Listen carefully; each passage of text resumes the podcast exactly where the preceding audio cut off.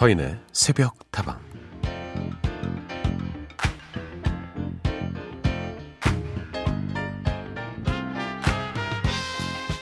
바다에서 오랜 시간을 보내야 하는 해녀들에게 가장 중요한 것은 무엇일까요? 다양한 상황에 대처할 수 있는 능숙한 수영 실력? 곳곳에 숨겨진 해산물을 잘 찾아내고 따오는 노련함? 아니면 이 모든 걸 해낼 수 있는 튼튼한 체력? 사실 모두 중요한 것들이긴 하지만 해녀가 되기 위해 제일 처음 배우는 것은 의외로 내 숨의 길이라고 하더라고요.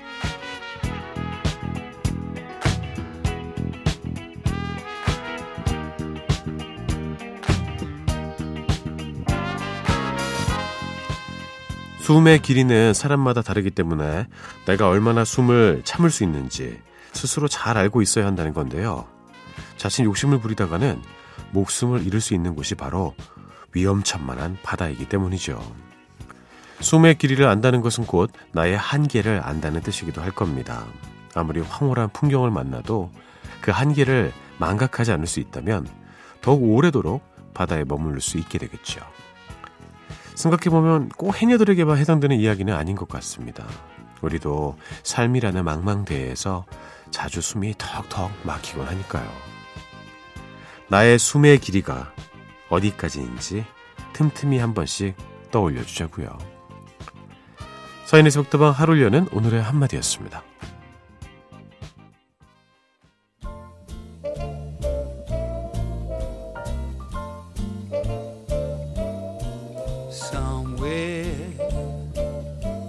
beyond the sea,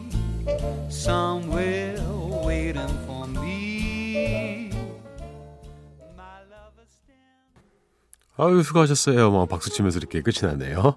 로비 윌리엄스의 Beyond the Sea 들려드렸습니다. 첫 곡 함께 하셨고요. 사인의 수국다방 문을 열었습니다. 오늘도 잘 오셨습니다. 해녀가 되기 위해서 가장 먼저 배우는 것이 나의 숨의 길이었군요. 고개가 막 끄덕여집니다. 사람마다 숨의 길이가 다를 거예요, 분명히.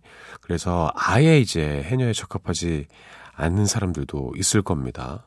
근데 의외로 내가 긴 숨을 갖고 있다는 사실을 알 수도 있겠죠. 예전에 해녀분들과 함께 촬영을 한번 한 적이 있습니다. 그래서 다이빙 장비 이렇게 옷 입고 같이 들어가서 전복도 따고 막 그랬는데 이분도 저 대단해요. 나오시지를 않으세요. 나오시겠지? 그리고 나오면서 이제 그 제주 해녀들이 되는 특유의 그 소리가 있거든요. 돌고래 소리 같은 거 계속 내세요. 이러면서 나오시는 거예요. 그래서 음, 좀 많이 이렇게 힘들어서 저렇게 소리를 내시는 건가 했더니 그게 그 해녀들이 쓰는 호흡법이더라고요. 그러면서 이제 다시 한번 몸을 확 이렇게 폐를 비워내고 다시 아, 공기를 다 이렇게 흡입할 수 있는 그런 기술이라고 합니다. 그 저랑 그 개그맨 김원효 씨랑 같이 했는데 저희는 잘 못하겠더라고요. 예. 뭐 하다가 이제 어, 좀 별로여가지고 그 장면이 편집됐던 기억이 있습니다. 어, 누구나 다 한계가 있을 거예요. 근데 그 한계를 넘어서면 성공을 할 수도 있는데 어, 다칠 수도 있습니다. 어, 최선을 다한다는 말은 그 한계까지 스스로를 푸시한다라는 뜻이겠지만 그걸 좀 넘어서는 그런 푸시가 있다면 이게 결과가 좋지 않을 수도 있습니다. 일단 몸이 다칠 수도 있고 사람이 나가 떨어질 수가 있거든요. 그렇다면 한계는 누구에게나 딱 정해져 있는 것이냐. 계속 그 과정을 통해서 나의 숨의 길이, 그러니까 한계죠. 그거를 조금씩 늘려갈 수는 있는 것 같아요. 그래서 노력이 필요한 거고, 내가 어디쯤에 좀 와 있는지, 나의 숨의 길이를 아는 것이 필요한 거죠. 나의 숨의 길이가 어디까지인지 틈틈이 좀 떠올려 보시고요. 이만큼 늘어났다면 그만큼 늘린 스스로에게 칭찬도 좀 해주셨으면 좋겠습니다. 오늘도 여러분은 새벽다방에서 편안한 시간 보내실 거예요. 휴대전화 메시지 샵 8001번이고요. 단문은 50원, 장문은 100원입니다. 무료인 스마트 라디오 미니로도 참여하실 수가 있고요. 홈페이지 게시판은 24시간 열어두겠습니다.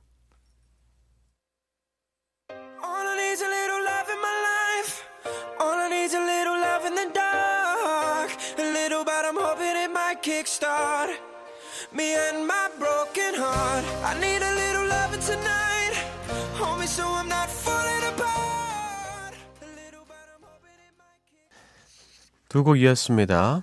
백혜리 님이 신청해 주신 릭스톤의 Me and My Broken Heart 그리고 리조의 곡이었습니다. Truth Hurts였습니다. 확 와닿지 않습니까? 진실은 아픈 거야. 그렇습니까? 어우, 진실을 모르고 싶네요. 백혜리님, 서디 저는 며칠 전에 인천 놀러 갔다 왔는데 사람들이 많더라고요. 조심하면서 그냥 바람만 좀 쐬고 왔는데 체질에 안 맞는 음식을 먹었다가 고생을 했네요. 그래도 모처럼 콧구멍에 바람도 좀 쏘이고 좋았어요. 체질에 안 맞는 음식이요? 뭘 드셨을까? 예. 해산물 드셨을 것 같은데. 그쵸? 아니에요? 아니면 인천 그 차이나타운 가가지고 뭐 음식 드셨나? 궁금합니다. 혜리님이 좀 고생했다고 하니까 그 음식이 참 무엇인지 궁금해졌습니다. 사람은 뭐 사실 어딜 가도 많이 있습니다. 근데 우리가 개인 방역을 잘 지키는 것이 중요하지요.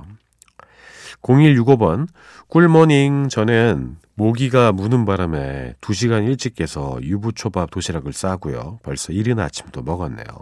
그냥 운 좋은 날이라고 생각하려고요. 서디도 오늘 운 좋은 하루 되세요.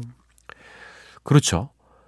음, 요때쯤에 모기가 어, 발견이 되면은요. 그 모기들이 좀 특이한 것 같아요. 얼마 전에도 제가 모기 친구를 만났는데 잘 못 날아요. 추워서. 어, 이렇게 날다가 한번 이렇게 지켜봤습니다. 어, 제 몸에 앉았어요. 그래서 피를 빠나 다 봤는데 피를 못 빨고 있어요. 오, 이래가지고 그냥 유명을 달리하였습니다. 예. 가만히 있을 수는 없고 그래가지고 그 뭔가 어, 찬바람이 불어오고 겨울 냄새가 좀 나기 시작하면요. 그때까지 이제 살아있던 모기 친구들은 늘 어, 이러는 것 같아요. 예. 안 그렇습니까? 두 시간 일찍 깼네요, 덕분에. 맛있겠다, 유부초밥. 9588번. 안녕하세요. 저는 65세 청취자입니다. 여태껏 살면서 방송에 한 번도 노래 신청을 해본 적이 없었는데 새벽다방에서 처음으로 신청을 하고 그 노래가 또 방송에 나오니까 참 신기하더라고요. 그래서 또 한 곡 신청해 봅니다. 이은미의 녹턴이라는 노래도 부탁해요. 새벽잠이 없어서 일찍 일어나 산책하며 새벽다방을 듣는답니다. 오늘도 고맙습니다. 라고 보내주셨네요. 예. 어, 저희 새벽다방에서는 그 예순 다섯 정도 되시면요. 그냥 이제 중견 정도, 어, 되는 그런 연배거든요. 어, 좀 더 이렇게 귀여운 말투 쓰셔도요. 괜찮습니다. 저희 어르신들, 누님들, 형님들이 아유, 왔어요? 이러면서 반겨주실 거예요. 이은미의 녹타 이 노래 저도 정말 좋아하는 노래인데, 라이브로 공연장 가서 들으면 진짜 최고예요. 오늘은 9588님의 신청곡으로 듣겠습니다. 이은미의 녹탄.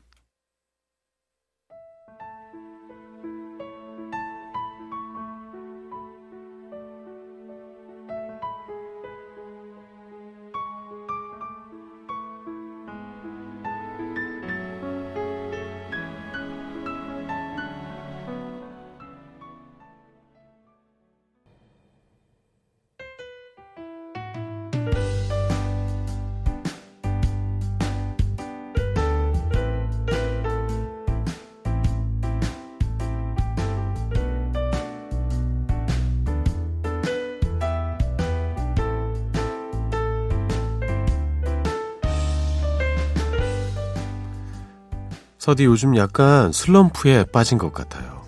만사가 귀찮고 그냥 어딘가에서 가만히 웅크리고만 있고 싶어요. 그럼에도 일상은 꿋꿋이 해나가고 있는데요. 이게 무슨, 이게 무슨 증상인가 싶기도 하고, 정말 이대로 둬도 될까 고민이 들다가도 그냥 흘러가는 대로 흘러가자 싶기도 하고, 여러 가지 마음이 듭니다. 어떻게 하면 좋을까요?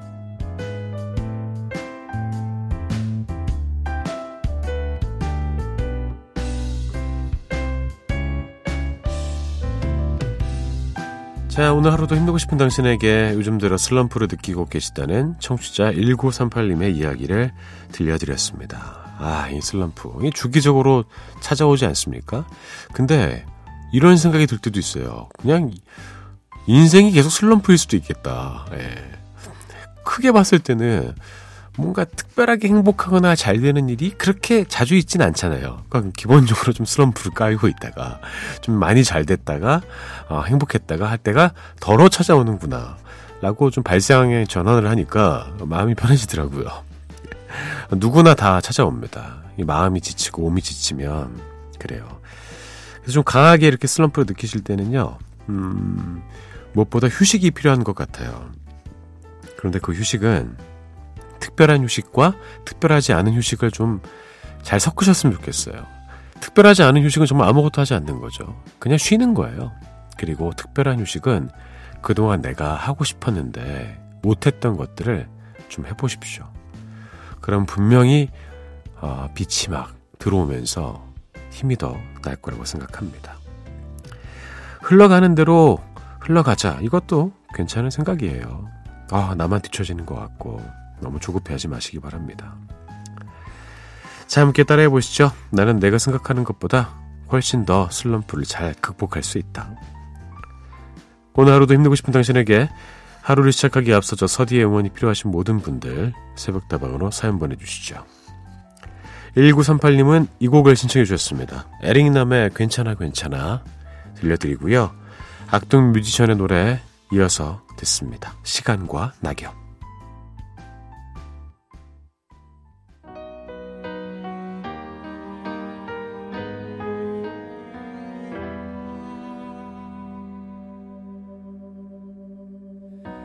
이별이란 원래 그래.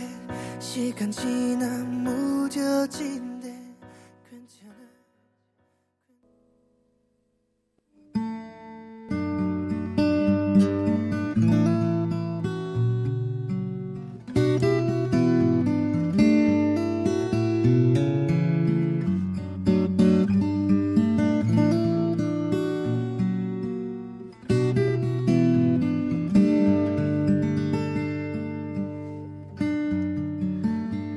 시간이 지나도 여전히 가슴이 뛰는 한 장의 앨범.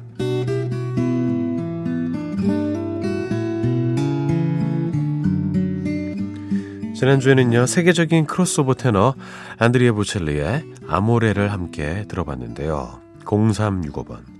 안드리에 보첼리라니 심쿵하네요. 아고 예전에 노래 들으면서 눈물도 많이 흘렸었는데 보첼리 오빠야 그래도 아직 이런 감성이 남아있다는 것에 늘 감사하며 살고 있어요. 그렇죠. 예. 그 당시도 오빠였는데 여전히 오빠입니다. 5480번, 한때 이 노래에 취해서 가을만 오면 계속 듣던 때가 있었는데, 오늘 이렇게 다시 듣게 되니까 너무 가슴이 벅차네요. 서디 오늘 너무 감사해요. 새벽다방의 매력은 지난날에 제가 그리워하던 곡들이 가끔씩 이렇게 나온다는 거죠. 신청을 안 해도 들을 수 있는 곡들이라서 더 좋네요. 고맙습니다. 아, 저희 모든 제작진이 선곡에도 신경을 많이 쓰고 있고요. 또 다행히도 많은 분들이 참 좋은 곡들을 신청해 주고 계십니다. 이 55분이라는 시간이 더 짧게 느껴진 이유는 아마 좋은 곡들을 많이 들려드리기 때문일 거예요. 자, 오늘 또 새롭게 만나볼 앨범은요. 이 계절과 참 잘 어울리는 앨범이다. 이렇게 말씀드리고 싶습니다. 박학기의 1집 앨범을 가지고 왔습니다. 박학기 하면은 비타민 같은 밝은 노래를 먼저 떠올리시는 분들이 많이 계실 것 같은데요. 사실 이분의 데뷔 시절 이미지를 떠올려 보면은 분위기가 많이 다릅니다. 데뷔 당시 그는 어 이런 별명을 갖고 있어요. 파스텔 톤의 목소리다. 그만큼 고운 미성으로 세련된 감성 발라드를 부르며 많은 사람들의 마음을 움직였죠. 그 당시 가요계의 새로운 흐름을 이끌어갔던 동화기획에서 1989년에 발표한 앨범이었는데요. 시인과 촌장, 어떤 날, 유재하의 감성을 이어나갈 새로운 목소리로 큰 주목을 받았죠. 방송 출연보다는 소극장 공연을 중심으로 활동을 했지만 그래도 입소문을 타고 앨범이 히트를 계속 기록하면서 그 해에는 신인 가수상을 받기도 했습니다. 지금 들어도 참 좋은 명반인 것 같아서 오늘 가져왔습니다. 자, 한 장 앨범. 오늘 이렇게 박학기의 이름을 널리 알린 1집 앨범을 한번 만나볼까 해요. 첫 곡은요, 앨범의 두 번째 트랙입니다. 향기로운 추억이에요. 이 노래는 어떤 날의 멤버 조동익 씨가 만든 곡인데요. 그 당시에는 흔치 않았던 보사노바 스타일의 노래로 박학기만의 뚜렷한 개성이 드러나죠. 드라마 응답하라 1988에서도 OST로 쓰이면서 많은 사람들을 추억에 잠기게 하기도 했습니다. 우리도 함께 그때의 정취를 지금부터 느껴보도록 하죠. 향기로운 추억.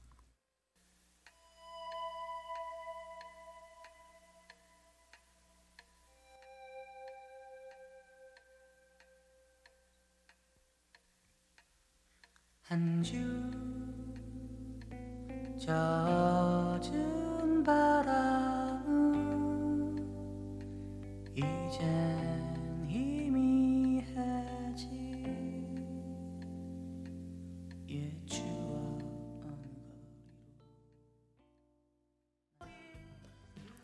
참 나른하게 아름답지 않습니까? 예, 당시에 이런 창법 흔치 않았어요. 박학기의 노래 향기로운 추억이었습니다. 편안하게 이 계절에 듣기 좋은 곡이었습니다.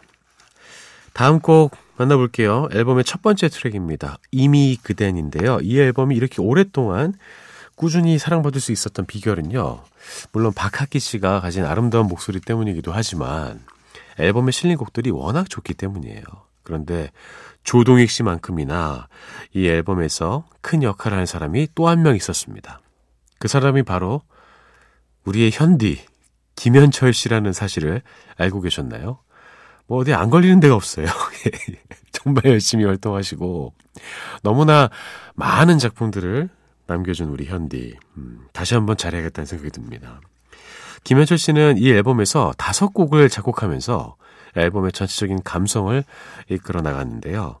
젊은 시절 그 천재 작곡가라는 표현을 많이 들었습니다. 대중들에게 본인의 정체성을 확실하게 각인시켰던 앨범이기도 하죠. 이미 그댄, 이 곡 역시나 김현철 작곡입니다. 두 신인 뮤지션의 풋풋한 에너지가 고스란히 여기서 느껴지는데요. 여러분도 지금부터 함께 즐겨보시죠. 이미 그댄.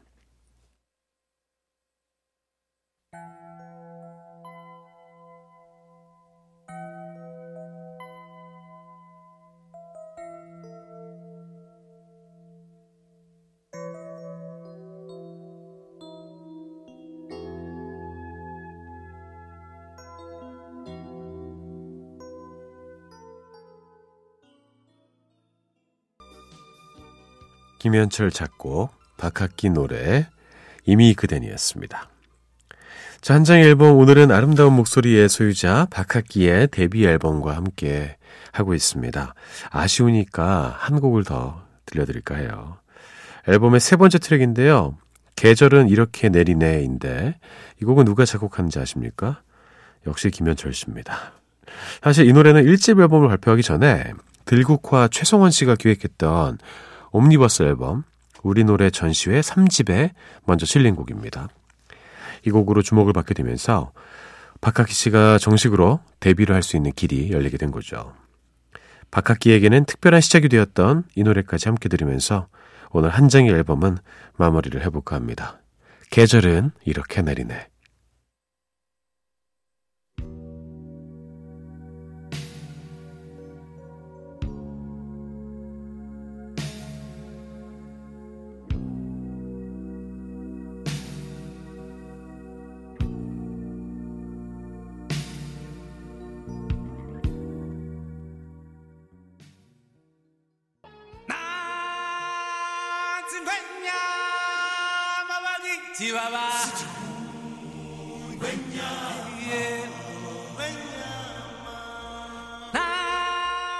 자, 오늘도 떠나기 전에 여러분께 운세 전해드리고 가겠습니다.